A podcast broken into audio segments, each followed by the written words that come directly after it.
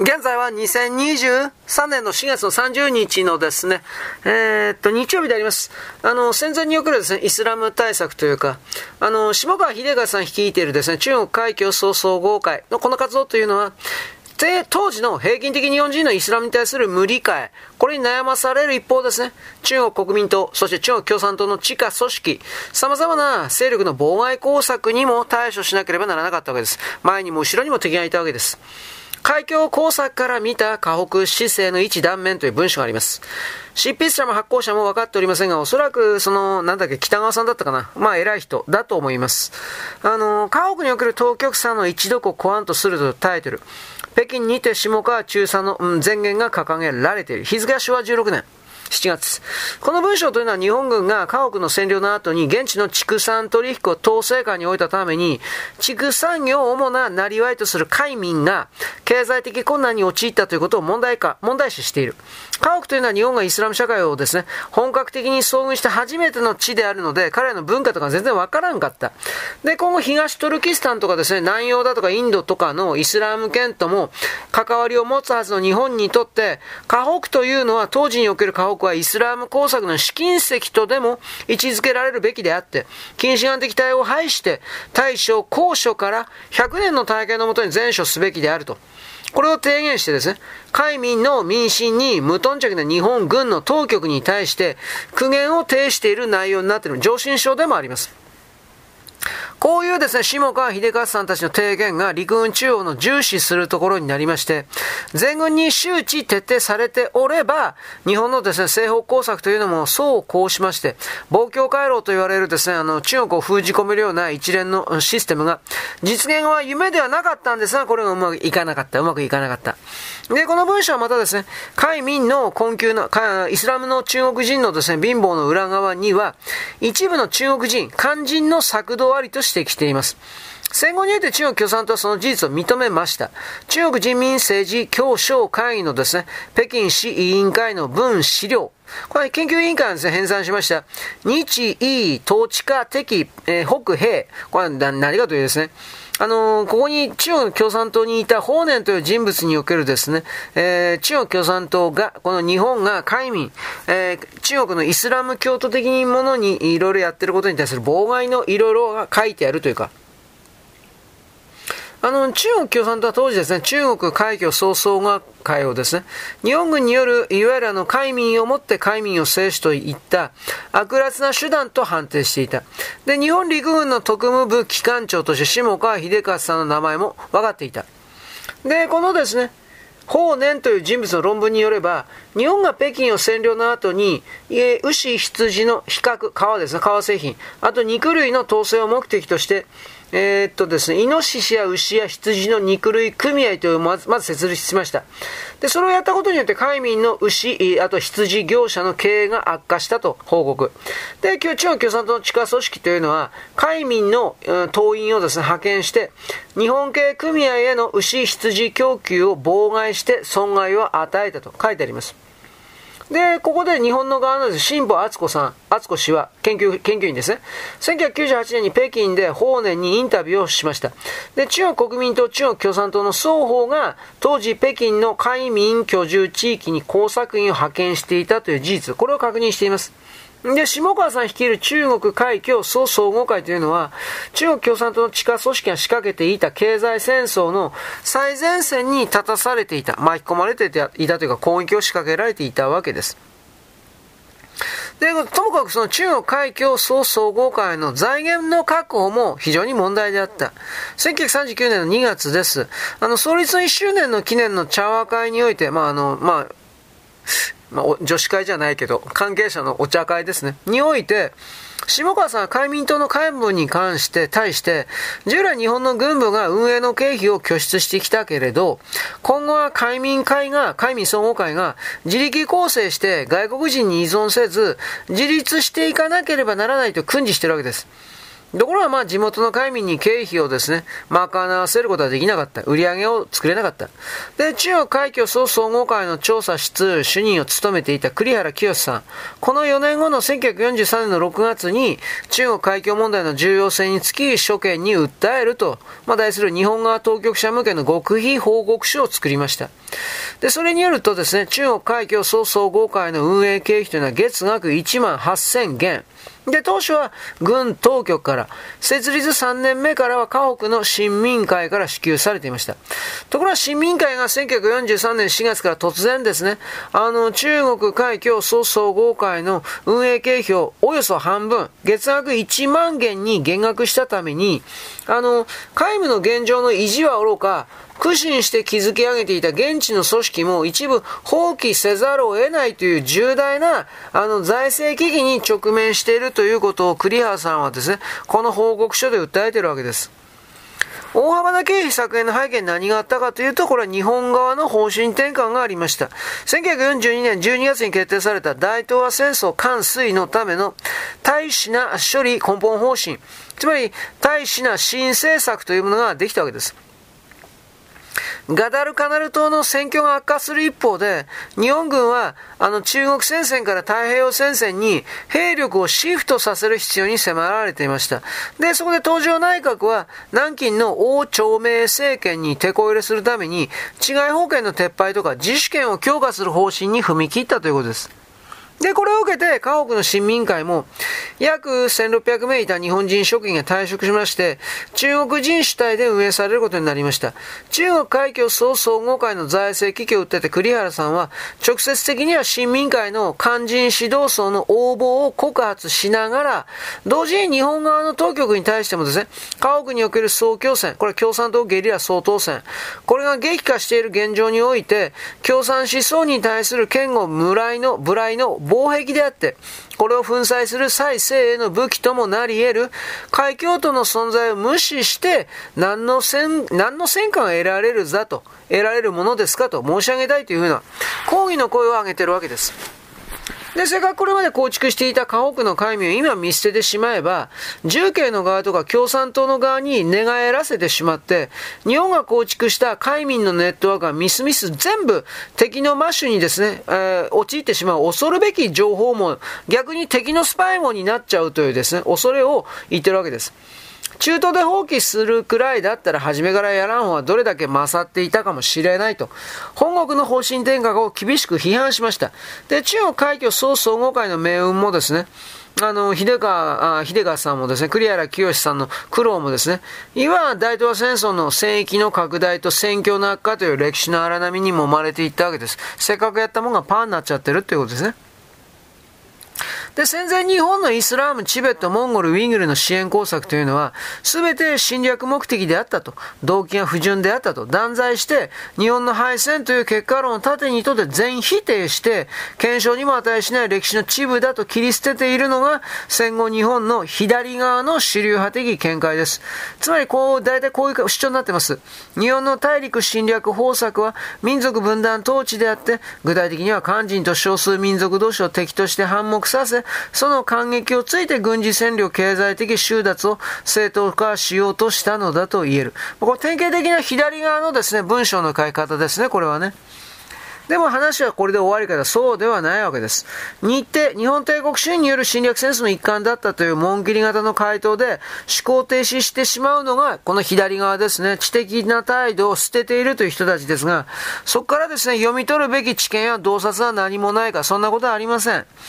あの、中国で海民出身の国民的作家として著名な人、張少子さんという人がいます。これ、海峡から見た中国というですね、これ中高新書から出てます。これ、彼はこれを言うわけです。当時の日本が自国から遠く離れたところで民族問題という入り口を見つけて、中国を連続的に分裂させることに成功した事実は、今になって人々を驚かせる。というのは、日本軍部の持っていた知識、その戦略的な深い考え、攻撃の実行における巧みさなどが、多民族国家中国の弱点をついたからである。で、戦前日本の民族工作というのは中国を支配する肝心の虚をついた、隙をついたわけです。で、それは中国という国家概念の本質を根底から揺るがすほどの衝撃だった。まさかそんなことされると思ってなかったんです。とりわけ、海民ウイグル人とかのイスラム民族に対する日本の政策というのは中国を支配する犠牲者、為政者の痛いところをついた。それは、中国国民党共産党の党派問わず、中国の覇権を争う勢力にとって死活的な問題となって、で、そのイスラム政策、民族政策全般に重大な影響を与えています。1938年に戦前日本におけるイスラム元年と言われていることを、これ前に言いましたけど、日本の動きというのは中国側でも過剰と言えるとの反応を引き起こしています。同年の2月に下川秀川さんの指導によって北京に中国海峡総総合会が成立しますと、蒋介石率いる中国国民党の重慶政権というのはこれ対抗するかのように、監縮、内科、政界、公的、旧国宣伝団というのを組織しまして、西北の各地で海民イスラム教徒をターゲットにした抗日宣伝工作に躍起となっています。つまり、抗日の最前線たる西北というのは、海民が多く居住する地帯だったかであるからなんですが、このいうイスラム教徒海民たちをどれだけ中国人たちが放置していたか、馬鹿にしていたかとか、そういうことが一切もう出てきているわけですね。はい、よろしく、ごきげんよう。現在は2023年の4月の30日の日曜日であります。あの、中国というのは共産主義国家になりましてから、国教としての宗教と、国の宗教としての、もうその宗教は存在しなくなりました。儒教というのは皇帝政治によってですね、官僚とか人民をコントロールするための政治や統治のイデオロギーとしてシステム機能しまして、中華人民の社会性とか倫理観、道徳観の中核を担いましたが、毛沢東の文化大革命によって、もう、現在はもうほぼ破壊されたようなもんです。儒教に関しては。ところが一応建前上はですね、老人の前では、まあ、敬意を払わなくてはいけない。生活習慣としては多少ルール的には残ってはいます。だけど、共産主義や文化大革命を破壊し尽くせなかったものが一応あります。それが家族中心主義の、いわゆる一族イズムです。共産主義革命において家族の解体というのは実は重要な政策でした。ロシア革命の後でレーニンが家族を徹底的に破壊しようとしたというのは我々ご存知です。共産主義体制というのは家族単位ではなく個人の子が基本です。マルクス・レーニン主義を見旗とする中国共産党ももちろん例外ではありません。あのー、その代表的な事例の一つというのが、まあ、ある意味ですね、えー、人民公社であります。まあ、今、人民公社っつったって知らない人の方が多いんでしょうけれども、あのー、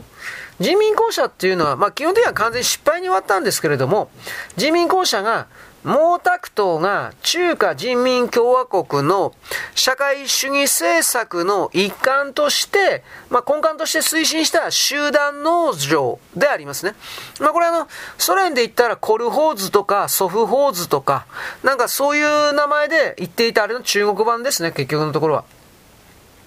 そもそも家族中心主義というのは中華の基本です。で、特に農村の生産活動って家族一族で従事します。これを潰して人民公社にした結果どうなったかといえば、誰も働かなくなった。一生懸命働かないわけです。さあそうで、働いても家族の収益にならないから。で、働いても働かなくても同じなわけです。つまり、公の意識のない中華民族に労働意欲がそもそも生じるわけありません。集団所有、集団労働、統一系、統一分配を目指した社会主義的組織と、スローガンだけは立派に見えるけど、生産性というのは著しくダウン、減少しまして、で、その政策は大飢饉と想像を絶する数の餓死者を生じさせました。で、東小平が上手だったっつうのは、人民公社をまず解体して、農家生産請負制にしたということ。農業生産は農家生産請負制にした途端、あの、同じ土地、同じ作物、同じ人間なんだけれど、収穫がすぐさま回復しました。彼らは公をなくした方がパワーを発揮するということ。つまり自分の私利私欲を求めるようなシステムを与えた方が一生懸命働くということ。これは中国人の生産モチベーションという視点のエピソードです。農村部における相続の破壊、つまり共産主義による一族イズムという伝統の社会システムの破壊行動のありさまというのは、まあ最終的には見るも知るもおぞましい殺戮と虐殺の地獄絵図に行っちゃったというか、そういう感じになりますね。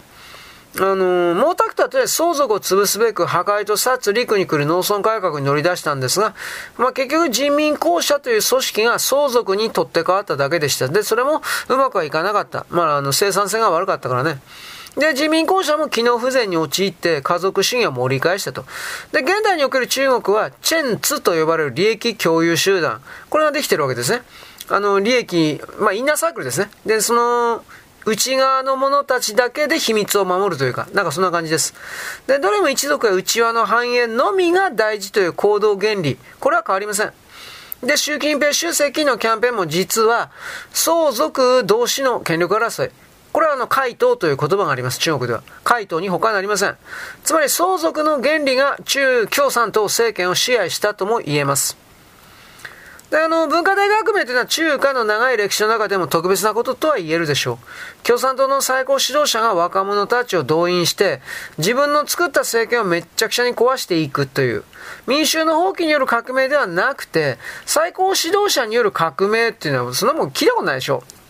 で、彼が取った政治手法というのは、党と政府の幹部の階層に対する一般民主の不満を利用しまして、下からの造反という形の民衆運動で、党の組織を破壊して、党内の実務派を一掃することでした。つまりこの共産党の実務派が自分の権力を脅かそうとしていたわけです。毛沢東が文化大革命を発動しまして、公衛兵が矛先向けたのは誰か、共産党の幹部あるいは知識人です。文化大革命と字面からはですね、想像できませんが、これ毛沢東の主導下で展開された10年間にも及ぶ政治と権力の闘争です。伝統文化破壊活動でした。えー、つまりそれまで共産党が作った秩序、中国の伝統文化、社会慣習、家族中心主義を徹底的に破壊するために仕掛けられたという言い方です。だから幹部を迫害して殺しまして、伝統文化を象徴するものを全部ぶっ壊しまして、潰しまして、孔子の廟まで破壊しました。2000年以上の伝統文化に対する大掃除というか大破壊をしました。で、今までの皇帝政治において新しい皇帝というのは、前の王朝は潰すけれど、社会制度は潰さずに、むしろその上に新しい王朝を建ててきたと。で、毛沢東が推し進めたのは、2000年以上の伝統文化に対する大掃除であったと。で、その掃除を個人的権力だとか肯定的権威で遂行したわけですから、まあ、革命は当然失敗に終わったわけです。共産主義というのは中華伝統の家族中心主義を解体できなかったと。これは今ではありますね。で、失敗したからこそ鄧小平さんの改革、解放があるわけですが、しかしこれ新しいことじゃなくて昔に戻った、前の中国の姿に戻っただけです。中華の歴史は常に古いものを壊して新しいものを作ってきた。でも新しいものに見えるけれども、それは本質は全く同じであると。つまりあの中国における本質的なことは、悪い部分は常に変わらずに残るということ。まあさっき言ったチェンツだとか相続だとかそういうところですね。で、で、それらの行動原理は、理念というか、それは何があるのかということです。で、ここでですね、僕たちは中国人たちが持っている精神の形、型、テンプレート、そうしたものにおける理解を取り戻さなくてはいけません。私は今取り戻さなくてはいと言いました。それはね、戦前の日本人がこれらの中国人の行動原理であるとか精神の動かし方をある程度は知ってたんです。少なくとも今よりははるかに知ってたと思います。それは、例えばあの、漢詩、漢字の詩と書いて漢詩とかありますよね。その漢詩を、例えばあの、当時の戦前の明治の元勲を含めるあれらは、常識としてみんな持っておりまして、で、監視における、その、例えば監視を一つ出すことによって、その背景の設定とかも全部みんな共有しておりますから、話が簡単に進んだというか、そういうことになります。まあ、有名なんではですね、例えば土木さんに来る七言絶句で、まあ、江南の春っていうのはありますよね。これ高校の、あのー、教科書に載ってないですかね。あのー、えっ、とね、千里これ何が鳴くんでしたっけ？これ。まあまあ、千里は鳴いて、なんか鳥が鳴いちゃってですね、緑光に生えずると。水村三角、斜器の風と、南朝480寺であると。多少の林代、えっ、と、霧雨というか煙のような雨の中に立ってると、なんかそんな、僕はあの漢文嫌いだったんで、あれなんですけど、江南というのは現在の江蘇省です。浙江省の長江の下流のずっと下の方にいる三角質、デルタ地帯の中にある場所です。南北朝の時代においては南朝の都だったんですね。南京だった頃なんですが、この地方は480の寺と言われるほどたくさんのお寺が建ってました。で、その江南の春の美しい光景を歌ったものが江南の春という漢詩であります。あのー、番頭に、まあ、あの、唐の時代の後半に生きた、いわゆる土木さん。これは、あのー、目前の光景を歌ったものではないわけですね。彼の脳裏に浮かんだ古の南朝の江南の春です。つまり、あの、漢詩に書かれる世界というのは、基本的には美しいもんです。ただ、それが現実の中国だと思ったら、まあ全然違うということですね。現代中国で監視に描かれるような美しい世界があるのか。まあ、それがないわけです。で、その、土木さんの時代においてもそんなものがなかったから彼は脳の中における理想とした南宋の時代におけるそうしたまちまち寺々をですね、えー、なんかイメージして、そしてその上でこのような美しい詩を書いたということです。まあ、とりあえずあの、中華の歴代の有名な詩人には、多くは官僚か、まあ、皇帝に仕えるような、まあ、公務員ですね、立場であって、日本で親しまれている漢字の詩、漢詩の大半というのは大体は官僚が作ったものです。日本の万葉集みたいに在野の人が、一般の人が読み人知らずみたいな人が作ったものは、まあないですね。ほぼないですね。だから中華の官僚たちが生きてる現実の世界はあんまり、あまりにも残酷で、なおかつ汚いもんですから、彼らは自分のユートピアを監視の世界に求めた。つまり、えー、監視というのは写実的ではないわけです。つまり、あのー、脳の中の理想だけということですね。はい、よろしく、ごきげんよう。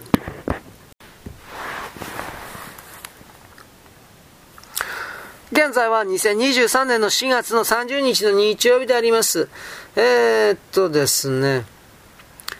いわゆる漢字の詩、漢詩に関してはですね、中国においては官僚たち、いわゆるいわゆる当時の高学歴の人間たちだけがこれを作ったという話でしたね。で、結局それは現実の世界、現実の政治があまりにも汚いので、せめて詩の世界だけは、ユートピアを漢詩の世界に求めたという、つまり、儒教を奉る立場でだったんですが、本心では儒教とは別の世界を心の中に求めたということ。つまり妄想の世界であり、現実逃避である。これが監視だということです。ユートピアは何かというと、これ、老僧の世界です。山林に隠居して酒を飲んで楽器奏でて風雅を楽しんで、悠々自適な生活を送るというのがユートピアです。官僚たちというのは現実の汚い世界に生きながら、心の中でそんなことが解放されたいという夢みたい。だけど、そんなことできるはずもありません。故に監視というものを書いて、そこに夢を託したということ。もちろん現実逃避だけではありません。まあ、当のですね、五音立志みたいな、これは辛抱ですね。えー、国破れて山があり、これ有名な話ですね、これは。えー、まあ、宋の時代、北宋ですね。まあ、これはあの、厳しい現代を表現している。まあ、これ、これだけじゃないの？と俺は思うんだけどね。まあ、宋の時代、北宋に死大夫。これはあの、下記を突破した高級官僚ですが、これらの出身の文人たちが描いたですね、文人画と言われるですね、山水画もあります。まあ、絵ですね。これも彼らの理想郷ユートピア、山林に隠遁しておるという風な場面を書いている。自分ができないことだからこそ絵に託したという言い方になりますね、これは。で、監視のユートピア、理想郷の願望願望というものがあります。では、今度は住居のですね、ユートピア、理想国家願望、これは何か住居というものは昔々、そういすごい素晴らしい時代があったんだという、過去のユートピアの回帰が大体解かれる文章構造になってます。これはもともと孔子の教えであって、理想の政治があった周王朝への復古にこそユートピアがあるという考え方です。前向きじゃないですね。で、国が乱れた時に前に進むんじゃなくて、儒教の教えた理想的な過去、古き良き時代に戻ることを説得します、解きます。共産主義革命のユートピアというのがこれから実現するであろう資本主義を超えた進化した社会という未来であるのに対して、儒教というのは過去への回帰になっています、構造上は。時間のベクトルは逆になってますけど、基本的には全ての人、天下万民がハッピー、幸せになるという実現不可能なゴールというのは共産主義の妄想と全く同じ構造になってます。で、最も同質的かつ悪質なのは何か。それは独裁のための統治イデオロギーであるということ。皇帝政治の統治に儒教も共産主義も実に都合がいい構造をとっております。中華帝国の統治システムに儒教に変えてですね、新たに共産主義を採用したというのは中国共産党です。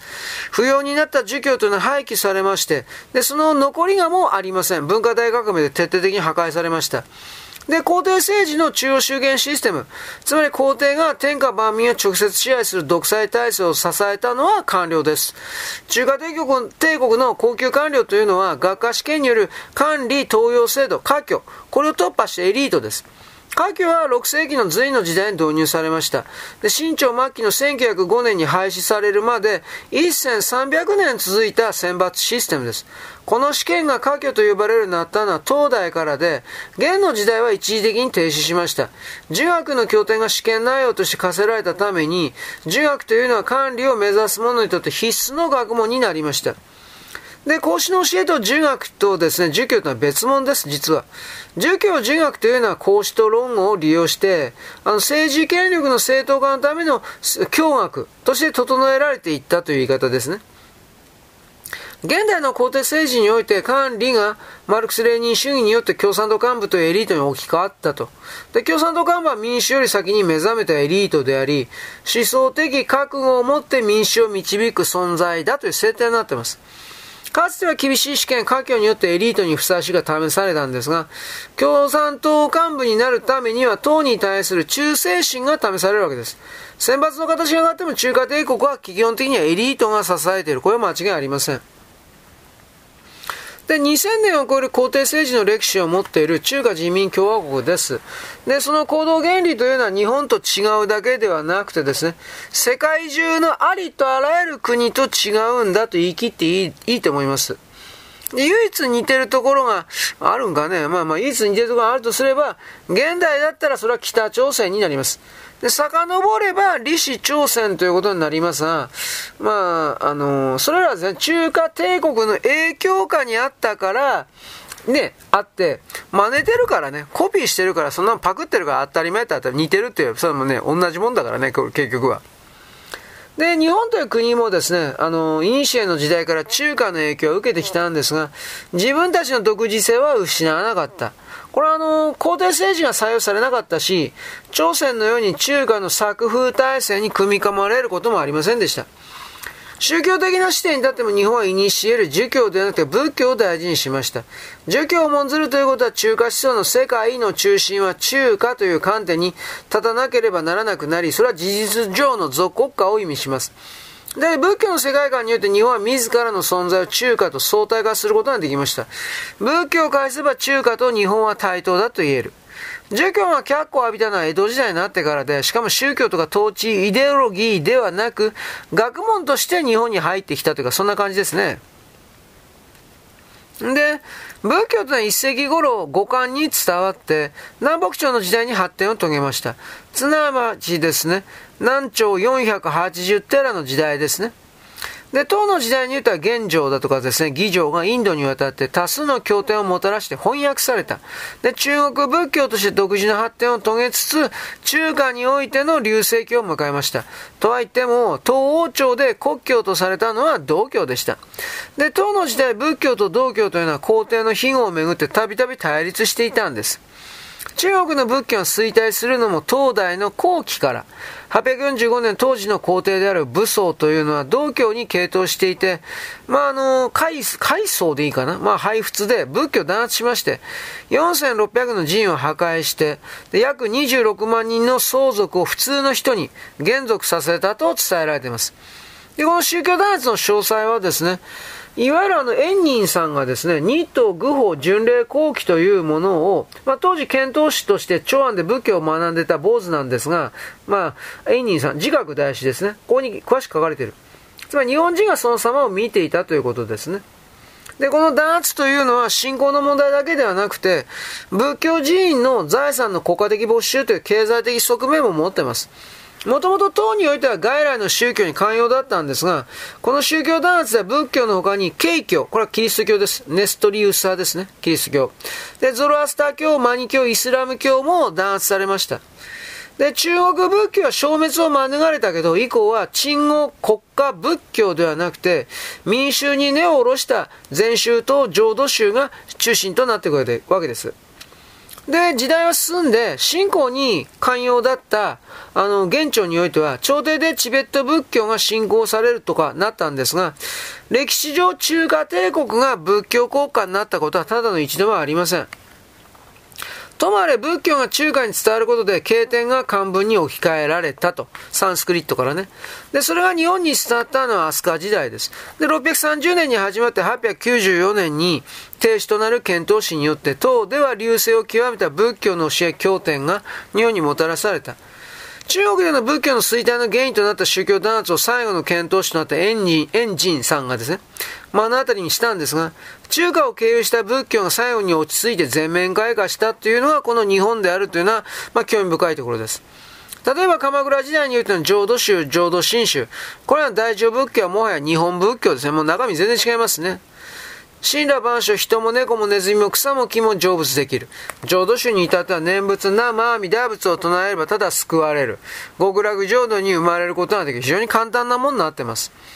で、現在は東南アジアで信仰される古い宗派でありますね。上部座仏教。まあ、昔は少女仏教と呼んでましたが、これは出家して、大変な修行して、悟りを開いた一握りのものだけが救われて、あとは救われないというか、そういうエリートの成仏信仰とかそういうものになってますね。だけど、日本のそれというのは誰でもが、あのー、成仏できる。このように考えるのは日本人の発想になってます。誰も救済される世界なら神道もそうです。石ころ一つにも神様がいますという考え方。序列なんかどうでもいいという社会でしたね。そういう意味では大乗仏教というのは日本で神仏集合なんかを経てこそ民衆の救済という究極の形に変身していったと言います。中華経由で日本に伝播して神道の世界観の中に融合して究極の民族救済として、まあ、花開いた日本仏教。では、日本における儒教はどうなっていったのかということ。まあ、これはあの次回以降見たいと思います。よろしく、ごきげんよう。